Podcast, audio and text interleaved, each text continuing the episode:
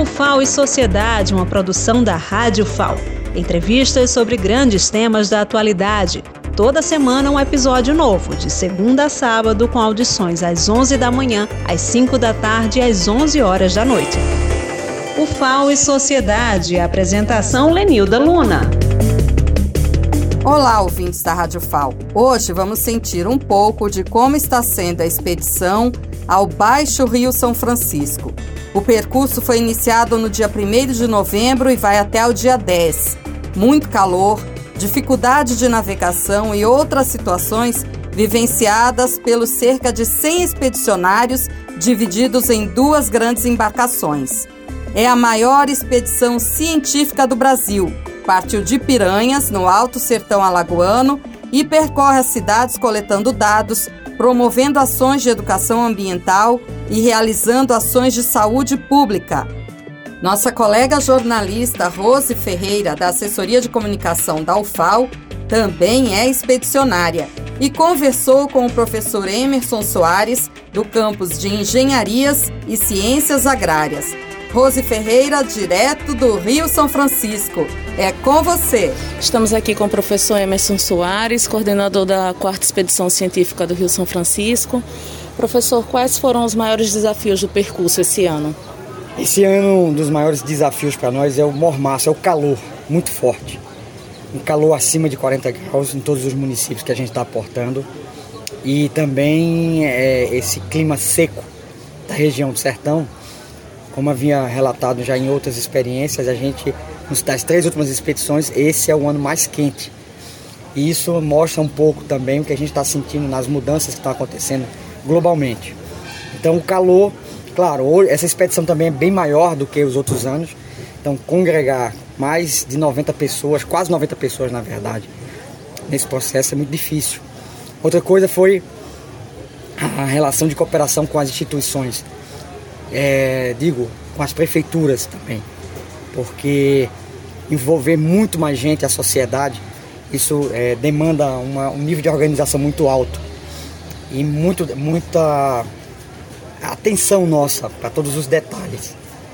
Por último, é, os desafios que sempre tem o São Francisco, na situação que ele está vivenciando. Nós encalhamos na subida do rio e a gente conseguiu, através da articulação com o Comitê de Bacia de São Francisco, e a UFAL é, liberar a vazão para que o barco prosseguisse.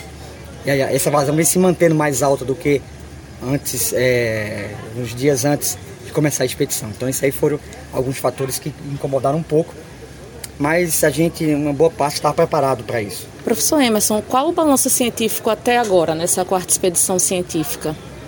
Então essa é como já nós já sabemos é a maior expedição científica do Brasil é, e a gente tem muitas áreas de pesquisa envolvidas, são 35 áreas de pesquisa. Nós temos muitos dados coletados, muitas informações novas. O uso do VANT, por exemplo, está fazendo mapeamento da do Baixo São Francisco. E o balanço que a gente leva nesses, nessa metade do percurso que a gente já percorreu é de muitas amostras coletadas, novidades, uma diversidade de peixes maiores. É, a gente tem algumas respostas positivas no termo de poluentes Haja vista, a gente esperava que tivesse um pouco pior, mas, claro, é muito, é muito embrionário a gente falar ainda sobre como é que está o São Francisco a situação.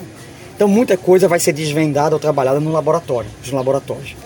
Mas, a priori, é, a gente está sentindo é, essa, essa, essa relação do rio é, com novos bancos, muito assoreamento, muita área desmatada, os problemas ambientais continuam e isso tudo está sendo aferido e investigado nas mais diversas áreas. Por outro lado, também a carência na área de saúde, né?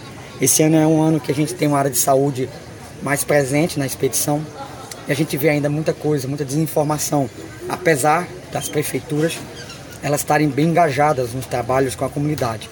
Mas é necessário que nós saiamos mais é, da universidade e as instituições também, as outras instituições saiam mais para fazer essas ações de extensão de modo que a gente consiga levar, é, é, trabalhar melhor e ajudar melhor essa população. Então a gente vai ter muitos resultados positivos.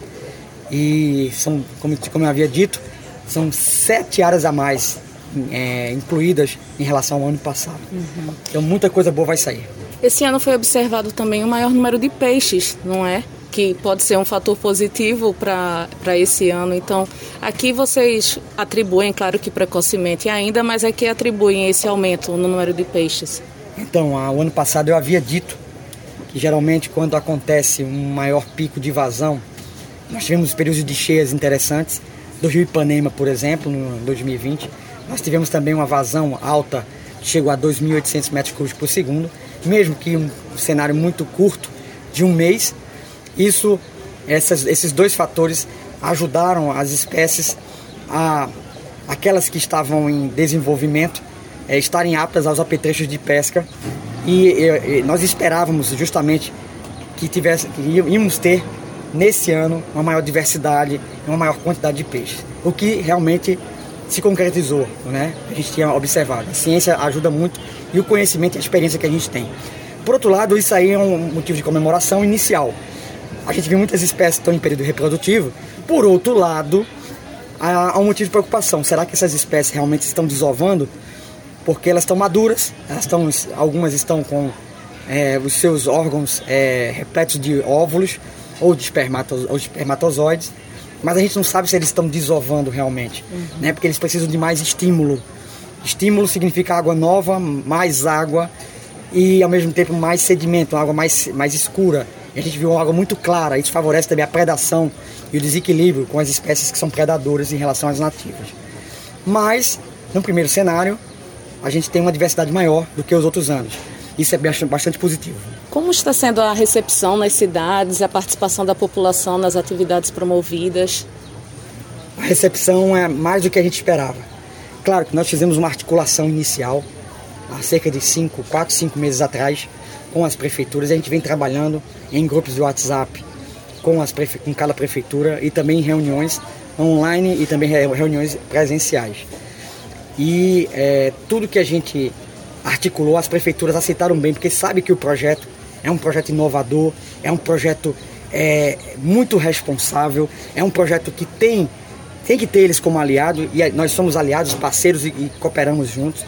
E eles, as, as, prefeituras, os gestores sentiram isso e que realmente era uma, um fator positivo para que nós puser, é, é, pudéssemos, na verdade, é, articular, melhorar e ver é, fortalecimento dessas instituições, dessas prefeituras.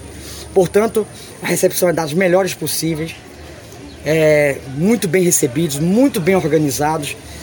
Tudo que a gente solicitou, na grande maioria, fomos atendidos. Mas o que mais importante, não é só nós sermos atendidos, é que a gente está trabalhando junto em prol do velho Chico, que é o nosso maior protagonista. Quais são os grandes riscos e desafios para o Rio São Francisco hoje?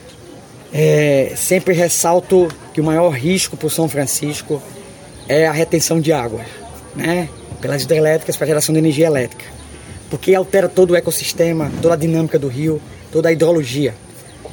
É, o segundo fator é com essa retenção de água, segurando sedimento, esse sedimento torna a água mais limpa, essa água mais limpa penetra maior radiação solar e com mais nutrientes, como os esgotos, que é outro fator prejudicial do rio, faz proliferar é, espécies é, é, é macrófitas aquáticas que se aproveitam desses nutrientes.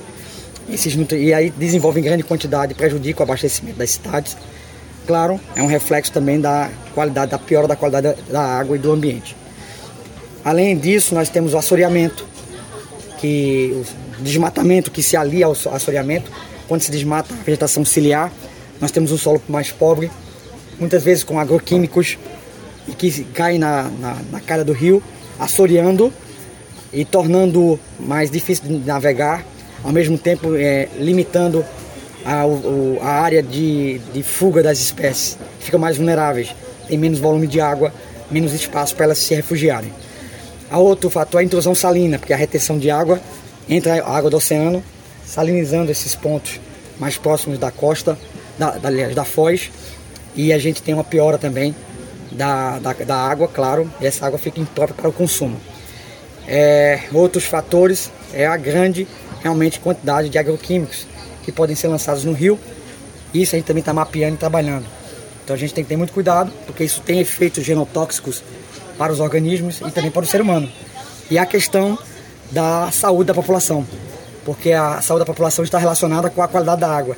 Se nós temos uma água de má qualidade, nós temos mais parasitas, nós temos organismos é, aquáticos com mais, é, com, menor, com, menor, com mais condição de parasitas também, e isso pode prejudicar tanto os organismos como as pessoas que se usufruem dessa água e do alimento é, que vem do rio. Então, você gostaria de agradecer às instituições, às pessoas envolvidas? Fique à vontade. É, primeiramente, queria agradecer ao, à nossa Universidade Federal de Alagoas, na pessoa do nosso magnífico reitor José Altonholo, da nossa vice-reitora Eliane Cavalcante. Inclusive, a professora Eliane faz parte também da equipe que está testando, fazendo RTs e PCR na população ribeirinha. É, queria agradecer ao Comitê de Bacia do São Francisco, hidrográfico do São Francisco, pelo aporte, pelo apoio, por toda a articulação também e por acreditar na nossa proposta. A Codevasco é uma grande parceira que está fazendo um grande esforço é, com equipamentos, com recursos também. A CEMAR, que também é parceira nas ações de educação ambiental e também com recursos. A nossa, a Pedreira Triunfo, que é uma, uma empresa que também financia, inclusive, nossas camisas e está tá conosco já há dois anos. Queria agradecer também a Arigol, que é outro parceiro, a FAPEAL também, que financiou é, uma bolsa de pesquisa de um dos nossos colaboradores que trabalha aqui na expedição com análise.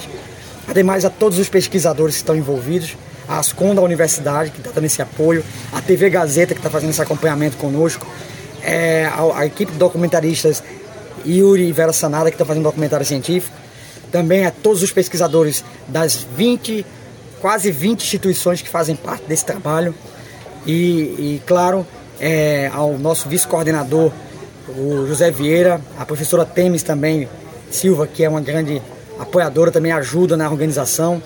Enfim, são tantas pessoas, né? A Agência Peixe Viva, a Fundeps também, enfim. Todos esses que estão vocês veem que não é só não se faz com poucas pessoas. As prefeituras também, que são grandes parceiras, e esse ano estão abraçando a ideia com muita força. Então, sem essas pessoas e sem essas instituições, a gente não, não teria esse trabalho tão bem feito, tão bem organizado e tão bem é, e vestindo a camisa. E, claro, vestindo a camisa como a gente está vestindo. Então, muito obrigada pela sua participação. Rose Ferreira, do Rio São Francisco, para a Rádio FAO. Obrigada, Rose. Depois você também vai contar como está sendo a experiência de jornalista expedicionária. Como dissemos, a expedição prossegue até o dia 10 de novembro, encerrando o percurso na Foz do Rio São Francisco, no lado alagoano, município de Piaçabuçu. São mais de 35 áreas de atividades durante essa quarta expedição.